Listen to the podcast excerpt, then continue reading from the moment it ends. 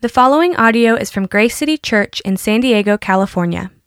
More information about Grace City Church is available at gracecitysd.com. Now concerning the collection for the saints, as I directed the churches of Galatia, so you also are to do. On the first day of the, every week, each of you is to put something aside and store it up as he may, as he may prosper, so that there will be no collecting when I come. Now, 2 Corinthians 8 1 through 9. We want you to know, brothers, about the grace of God that has been given among the churches of Macedonia. For in a severe test of affliction, their abundance of joy and their extreme poverty have overflowed in a wealth of generosity on their part. For they gave according to their means, as I can testify, and beyond their means, of their own accord, begging us earnestly for the favor of taking part in the relief of the saints. And this, not as we expected, but they gave themselves first to the Lord, and then by the will of God to us. Accordingly, we urge Titus that he has had, had started, so he should complete uh, among you this act of grace. But as you excel in everything in faith, in speech, in knowledge, in all earnestness, and in our love for you, See that you excel in this act of grace also. I say this not as a command, but to prove by the earnestness of others that your love also is genuine.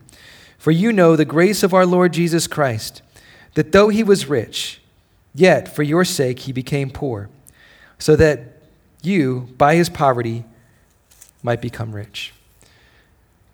Church family, let's pray together. Father, we thank you for the testimony that was shared from our brother Max here. Uh, we pray, Lord, that you will help us to have eyes to see, ears to hear what your word says. Lord, we want to worship you and you alone. And so point out those counterfeit gods in our lives, Lord, because all it will lead to is just empty promises. We pray that you fill us with real life. We thank you for your word. We pray this in Jesus' name. Amen. All right, as we talked about before, we're in this series, Counterfeit Gods, and um, really it's based off of this book here, uh, Counterfeit Gods by Timothy Keller. And so uh, if you like this book, I'll be here in the corner. You can come talk to me afterwards. I would love to meet you, and I'll give you this for free. Um, but I think it's a helpful book and uh, really dissecting some of the, the different areas where we can put our faith more than in God. And so our message today is the empty promises of money.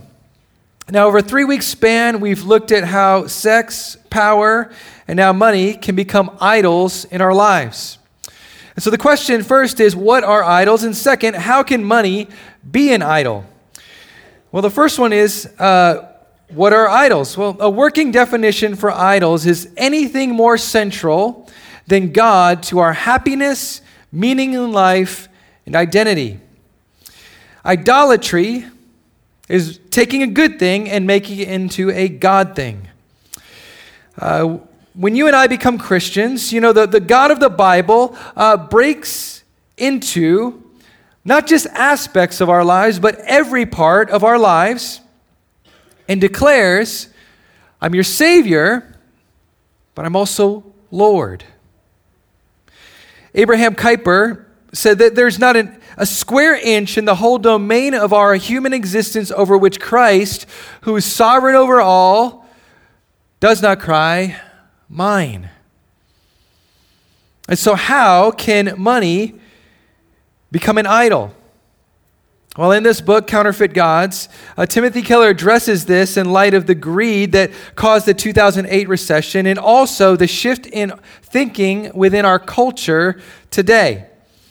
And here's what he writes He says, The new explosion in executive salaries, the increased emphasis on luxury goods, the rapacious deals that make millions uh, f- for the deal makers at the expense of thousands of common workers, the lack of concern about steep debt. All of these things represent profound social changes in our society. Paul Krugman writes about these changes in attitudes. He says, We should not think of it as a market trend like the rising value of waterfront property, but as something more like the sexual revolution of the 1960s a relaxation of old structures, a new permissiveness. But in this case, this permissiveness is financial in nature. See, what he's saying is that there's a new way that we've looked at money within our culture that's very much different than maybe those who've gone before us.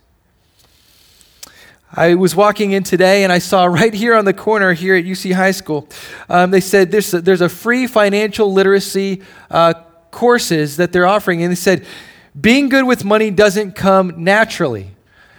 I was like, wow, this is really great that this type of class is here for students to take. And so they got that right. They got that right. Being good with money is not something that comes naturally.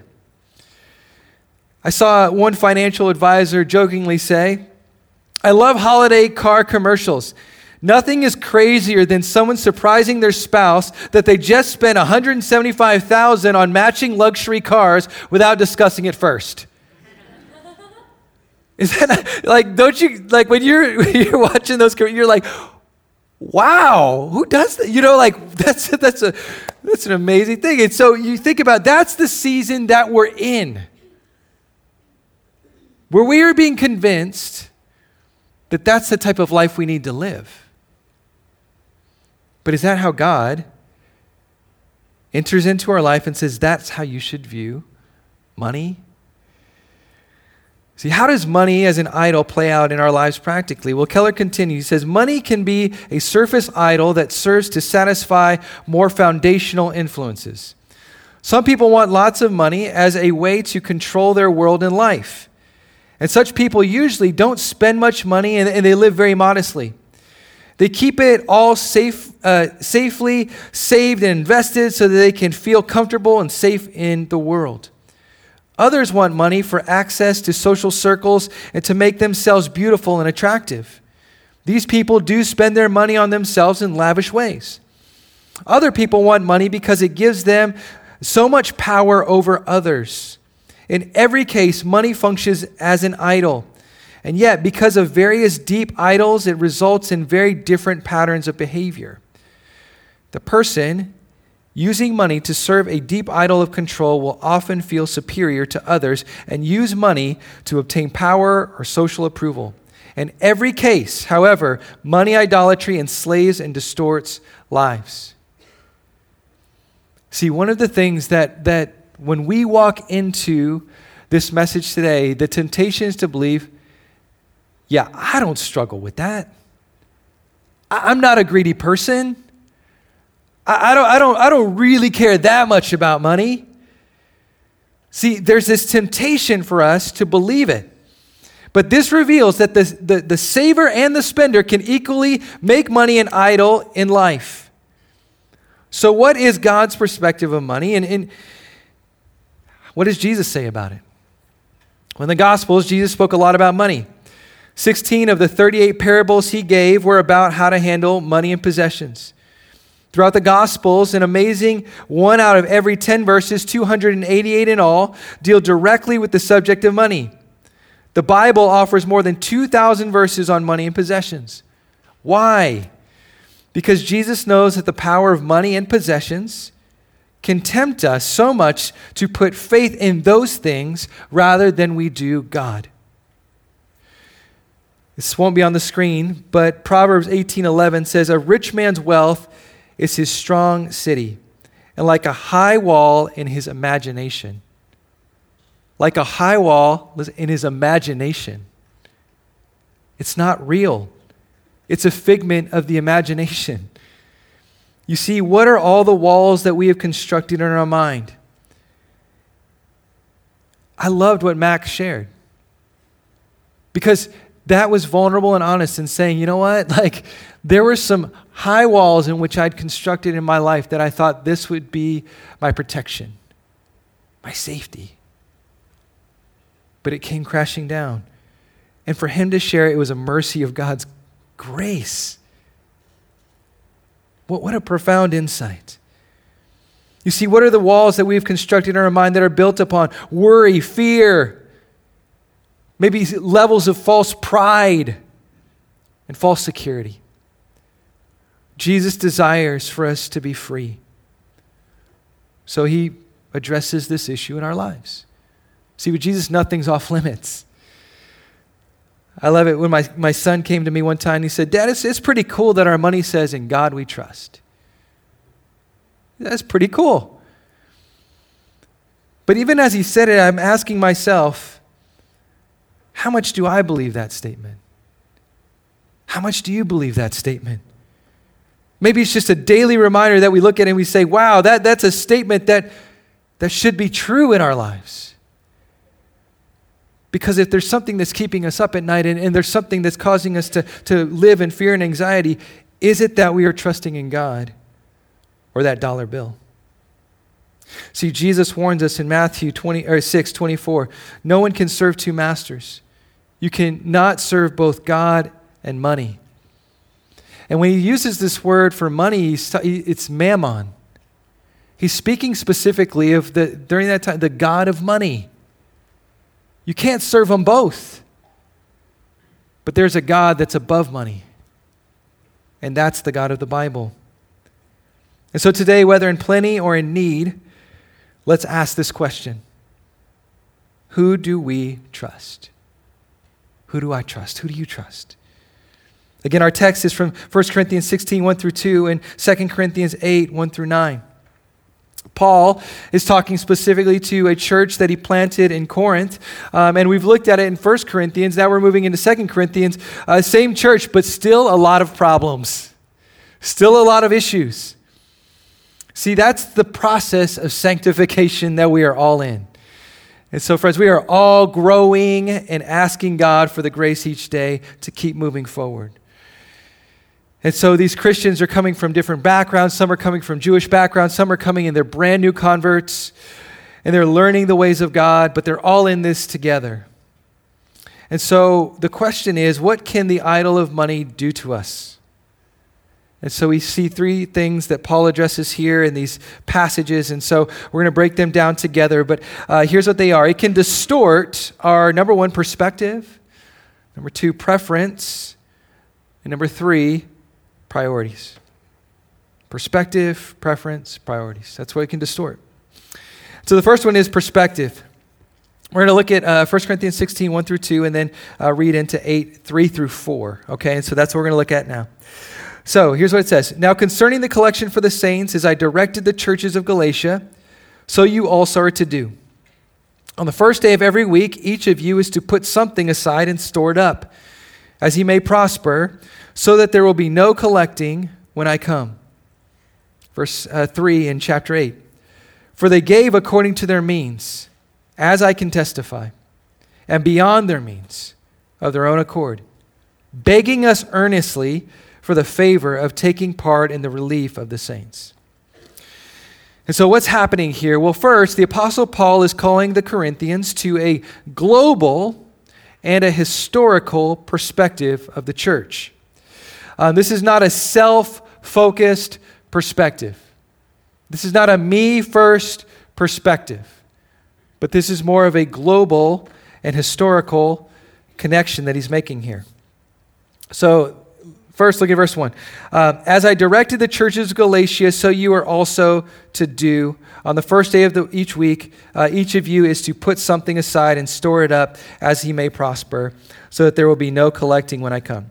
First is the global perspective. Like, this is the big picture perspective that the Apostle Paul is trying to give the church. Here's what it is He says, As I directed the church of Galatia. See, Paul, as he's speaking to the church of Corinth, he's saying, It's not just you that's a part of this, but actually, there's a church in Galatia that I've directed to do the same thing.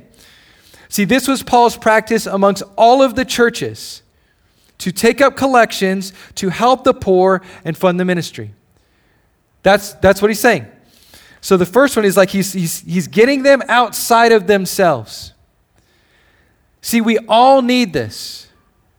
Because when it comes to money, possessions, what is it that's the first thing that comes to my mind? How is this going to impact me?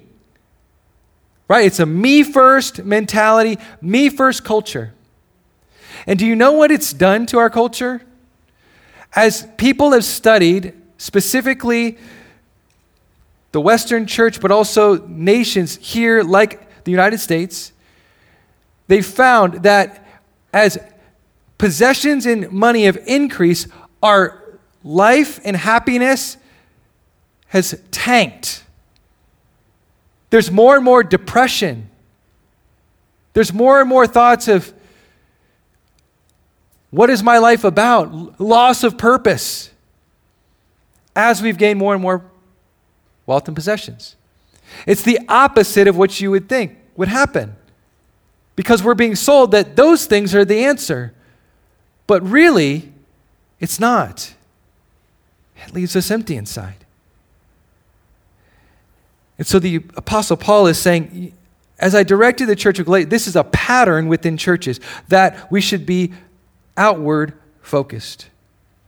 But he's also giving a historical perspective. In verse 2, he says, On the first day of each every week, um, there's a pattern here.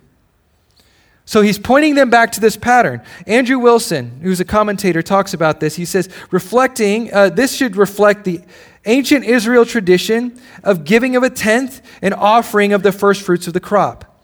Basically, what that is saying is this that at the beginning of every week, it's a reminder to me that money's not my God, but that God is my God. That God comes first. And so as we break ties with this idea that money can save my life, that money is the end all be all, we see that it breaks the pattern of believing that this has control over me. See, what happens every time we give? Is it ultimately, does God need our money? Does God need all this to happen? No. God is all sufficient with himself. He basically says, I own it all. But it's actually for our good. It's to release us from the bond of saying, you know what? I put my, my trust in this instead of God. He's saying, okay, you give a little bit, you give just a little bit. It's just a little bit of the power that's being broken in your life. See, we are coming together uh, with the global church, but also the historical pattern within God's people. Next, he says, each of you is to put something aside and store it up, as he may prosper. Now, this is important. When Jesus looked at this woman who gave a, a coin, and then he looked at all of these Pharisees who had lots of money, and they were, they were doing it all for show. He says, That woman put in more than all of them over there. What this is saying is that God has a different perspective of money, wealth, possessions than we do. You say, it doesn't matter about that amount that they put in over there, but it matters about the heart. And I saw how much she sacrificed and she loves God. That's what Jesus is saying. And, and so, what this is saying is that same heart God sees. And so, each of you is to put something aside and store it up as he may prosper. Each of us prosper differently, but the heart is the same. The heart is the same. So, now let's drill down on this here. The Corinthians, even though they were far geographically, were not exempt from this collection. Why does Paul need to say this? Because he says this. He says, each of you. Well, it's probably because they thought that they were exempt from it. they thought they were. Well, that, that's, that's fine what's going over the, on over there in all those different churches, but that doesn't really apply to me. Why does Paul need to say this? Because within human nature, we want to make excuses about why it's not my problem to help other people. And we tend to distance ourselves from this. We do this all the time. We say, well, man, I'm, I'm just not in a position to be generous with other people. I will later. I live in San Diego. Jesus said, One who is faithful with very little is also faithful in much. And one who is dishonest with very little will also be dishonest with much. Stephen uh, Corbett wrote a book called When Helping Hurts. And he says, What is the task of the church? We're to embody Jesus Christ by doing what he did and what he continues to do through us. Declare, using both words and deeds, that Jesus is the King of kings and Lord of lords, who is bringing in a kingdom of righteousness, justice, and peace. And the church needs to do this where Jesus did it among the blind, the lame, the sick, the outcasts, and the poor. See, historically, Many hospitals, schools, and glo- global relief organizations were started because of the teachings of Jesus. See, we were made to be generous. There was an interesting article written in 2015 in the Wall Street Journal. It was entitled, Does Charitable Giving Lead to Better Health? Lisa Ward says this. She says, Is it really better to give than receive? Do you know where that phrase comes from? It's not just some good idea somebody came up it comes from the words of jesus. It is better to give than receive. She said like is it better to give than receive? Said a new study adds to a growing body of research that suggests it is. At least when it comes to your health. The research recently published in the journal of economic Psych- psychology found that donating to charity may actually improve a giver's physical and emotional well-being. See jesus said this long before the wall street journal or anything else He's saying, I, I, I know how I made you, and I didn't make you to be close fisted, but I made you to be generous. See, I don't know about you, but for me, I'm the firstborn in the family. And I don't know what it is about the firstborns, but we are very, very uh, selfish. we'll just say it selfish. And there have been waves of grace and mercy that God has had to work over my life when it comes to generosity. See, this does not come naturally to us, but is a work of God's grace. And so, who else is Paul? Uh, what, what else is Paul saying? Well, the second one is this to have a long term perspective. He says, verse 2 On the first day of every week, each of you is to put something aside and to store it up as he may prosper, so that there will be no collecting when I come. What this principle is, and, and, and I encourage you through the book of Proverbs, it's little by little, it goes a long way. See, we live in a very flashy time right now where we're just expecting the windfall to just come upon us. Yes, I'm going to win the lottery and then it's going to come and all these things are going to be answered, right? We're waiting for the windfall, but the scriptures tell us that there's a discipline when it comes to money. There's a discipline to this. It's not just, oh yeah, it's just going to come upon me. I, I recently was watching a, a video on YouTube.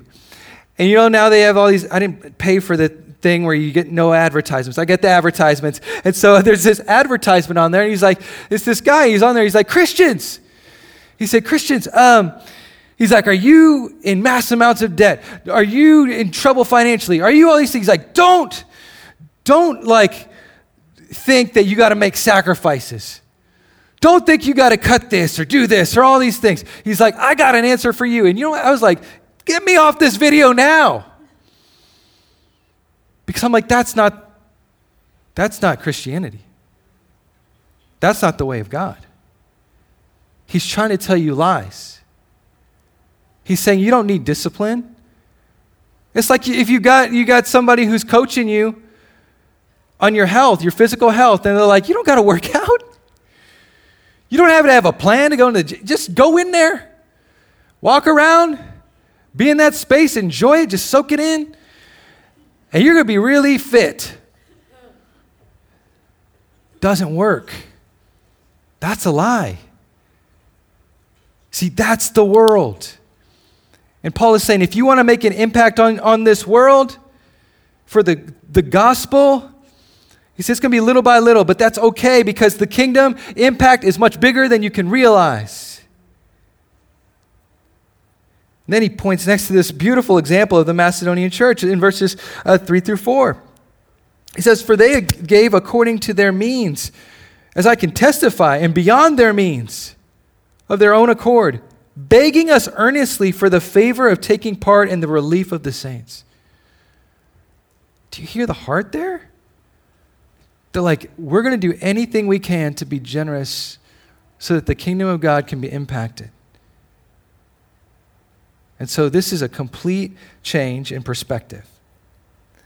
Next is preference. Uh, look at uh, 1 through 2 and 5 through 7. We want you to know, brothers, about the grace of God that has been given among the churches of Macedonia. For in a severe test of affliction, their abundance of joy and their extreme poverty have overflowed in a wealth of generosity on their part.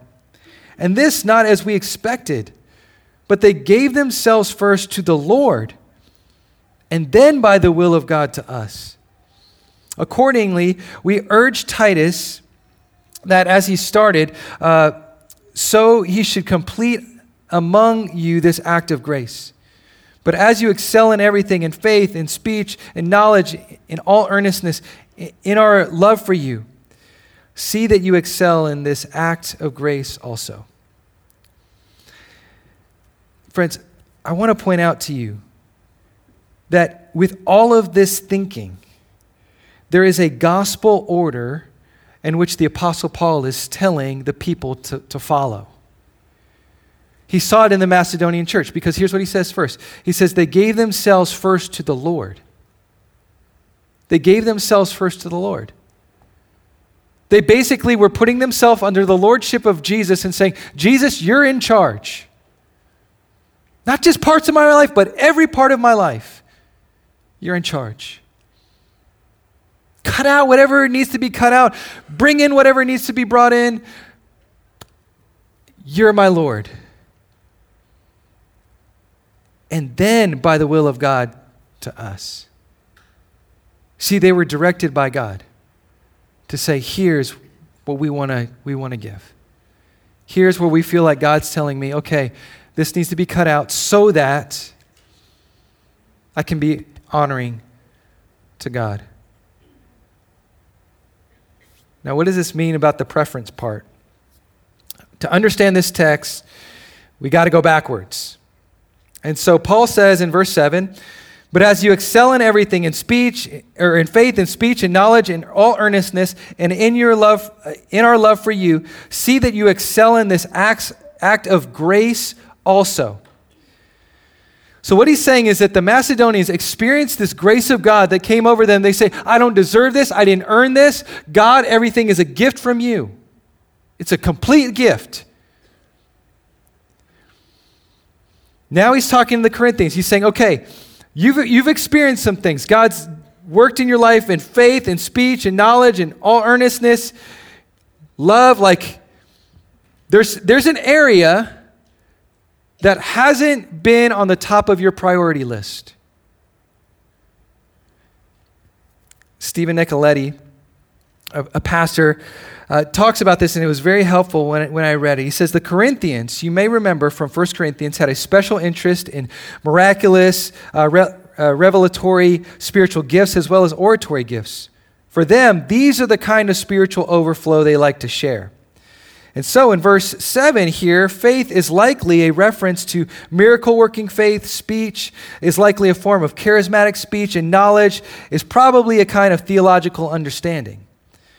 Earnestness and our love for you seem to relate to their relationship to Paul, which also benefits them. As one commentator put, commentator put, puts it, uh, the Corinthians were strong in activities that are local to and centered on them but weaken those that are for the benefit of those outside. In other words, the Corinthians had certain ways they liked to allow their blessings to overflow, and certain ways they didn't. Theological knowledge to share with others around them, that they liked. A special revelation to proclaim to those they worshiped with, also a good one. But giving their money to a church hundreds of miles away, which they would see no return on in their own lives, that they did not like so much.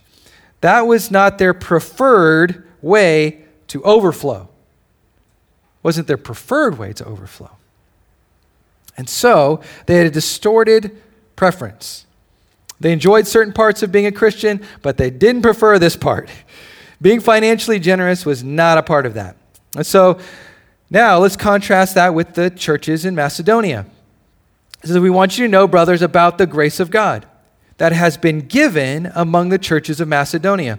So let's look at their situation. It says that there was a severe test of affliction. What is that? Could have been that there was a famine, war, recession that they were going through as they made these choices to trust God. Verse 2 Their abundance of joy and their extreme poverty have overflowed in a wealth of generosity on their part. Now, Paul uses the root word for the word abundance or overflow six times in various forms as a noun or a verb. So he's saying basically, like, there is something that's overflowing in their life because God is overflowing in their life. Verse 5 This is not as we expected, but they gave themselves first to the Lord and then by the will of God to us. See, what had happened is, as he's pointing to this church, that there was, there was a generosity just overflowed from them because they'd experienced God's real grace. They were no longer controlled by the power of money. And so, lastly, priorities. Look at verses 8 through 9. I say this not as a command, but to prove by the earnestness of others that your love also is genuine. For you know the grace of our Lord Jesus Christ that though he was rich, yet for your sake he became poor, so that you by his poverty might become rich. See, what is Paul finishing out with here in verses 8 through 9? This is the key. This is the key. See, what's going to free us from the grip of distorted perspectives, preferences, and priorities? What's going to make us more real? Because when he talks about your love is also genuine, he's talking about something that's like real and transforming in your life. You are a different person. He says it's this look at Jesus. He says, For you know the grace of our Lord Jesus Christ. That though he was rich, was rich, the riches of heaven, Yet, for your sake. Did Jesus do this for himself? No. He became poor so that you, by his poverty, might become rich. See, there's something in us that makes us feel like, God, I can't go there. I can't go there. I know you're supposed to be the priority of my life, but like, I, I, ah, I can't go there. Ultimately, what's God's priority for our life? That you and I become more like Jesus. that's God's goal for us. If you want to know everything, all cards on the table, that's Jesus' goal for you. That's Jesus' goal for me. And so we become more like Jesus. What radically changes us to become more like Jesus? Seeing Jesus, looking upon Jesus. This won't be on the screen. I, I love this quote, though. I was reading it with Max actually this week. I was like, dude, we're reading this book together, and it's like talking specifically to this. Like, I think this is crazy. It's a quote from Thomas Brooks. He says, Certainly, if happiness was to be found in these things, talking about wealth and possessions, the Lord Jesus, who is the right and royal heir of all things, would have exchanged his cradle for a crown, his birth chamber a stable for a royal palace, his poverty for plenty, his despised followers for shining courtiers, and his mean provisions for the choicest delicates. Certainly, happiness lies not in those things that cannot comfort a man upon a dying bed.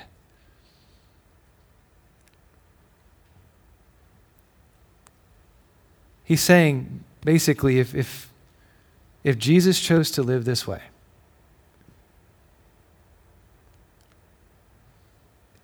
nothing can hurt you when He's protecting you, when you're trusting in Him.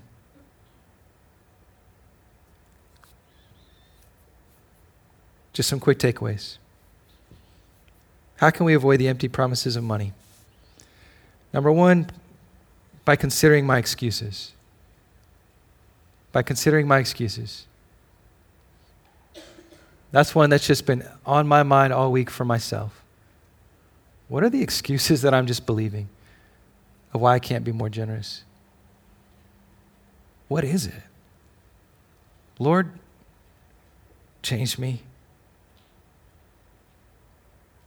See, the Apostle Paul was challenging his listeners to evaluate their lives in view of God's abundant grace. To be genuine means to bring your whole life into, into the light before God open and to think hard and deeply. And friends, let's all do that as a church. Lord, how can I be more like you? How can I be more generous? In the month of December, we're going to be taking up collection for multiple different initiatives that's just giving it away to bless for the kingdom of God. One of those is going to be a, a new school in Papua New Guinea, uh, led by uh, our own uh, Tim and Diana Askew. And you know what this is about?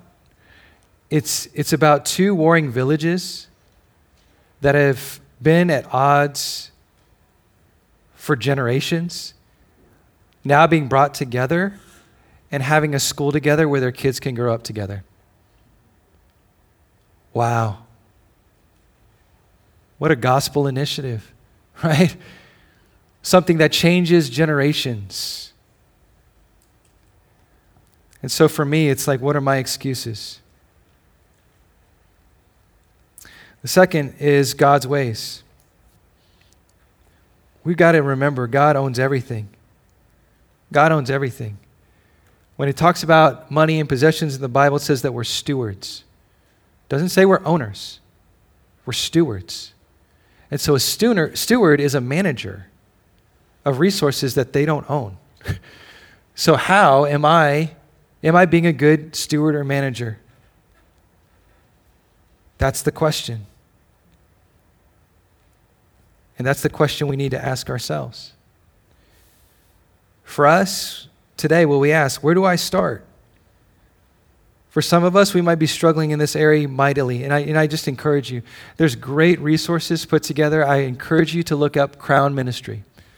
Crown Ministry is probably one of the most gospel centered uh, money management resources that I've found. It, it gives you the scriptures and it, and it helps you walk through it with a plan. Uh, at the beginning of next year, I want to make sure that we have some crown ministry classes that are going. And we just say, okay, how can we together just be faithful in this area together? But the encouragement is just like, just start somewhere. Start somewhere. The Bible talks about percentages. So you're like, okay, I can give 1% away outside of myself. Try to give 2%. Try to give 3%. Try to give, grow in the grace of God in these areas. Lastly, the why. Throughout the Bible, God is very intentional about the why behind our sacrifice. There are many reasons behind why we personally make sacrifices. For one, it can be fear based, another, it can be guilt based. But the Bible talks about it being grace based. If you've experienced the grace of God, then you will be a more generous person. See, what was the motivating why for the people sacrificed in Corinth? They had just been saved. God had brought them from death to life. Jesus had saved them by his grace. And so it is through experiencing God's grace they are now asked to give. See, we know the ultimate why. Who is the true gift? Where is true redemption found? True salvation, the greatest payment that we could have never paid our sin at the cross. Jesus did it. See, God gave his Son to save us at infinite cost to himself. And our giving is motivated because of God's costly grace for us. Dietrich Bonhoeffer once said, Costly grace is the gospel which must be sought again and again and again. It is costly because it cost God the life of his Son. You were bought at a price, and what has cost God much cannot be cheap for us. And so, what are the empty promises that we're believing today? They will never change until you and I understand that we were so valuable to God that He was willing to, to give His life. He was willing to sacrifice, willing to die for you and me. And it's in Jesus' giving that we find freedom from the empty idols of money and success. And we lay them all at the foot of the cross. And we say, Jesus, build my life. Build my life. Build my life, Lord. Let's pray. Jesus, I thank you for your grace. I, I know that there's much to be covered in this area, but Lord, I pray that it is you who speaks to us. Lord, you meet us at the bottom, you meet us in the pit, and you bring us up, and you give us new life. And so, Lord, may we be better tomorrow than we are today by your grace. May we be more generous to give because you've given so much for us. And Lord, may we be stewards of all that you've given us in a way that honors you and gives you all the glory. We pray this all in Jesus' name. Amen. Thank you for listening to this resource from Grace City Church. If you found this helpful, feel free to share it and enjoy more resources at gracecitysd.com. Grace City Church exists to equip people with the gospel for everyday life.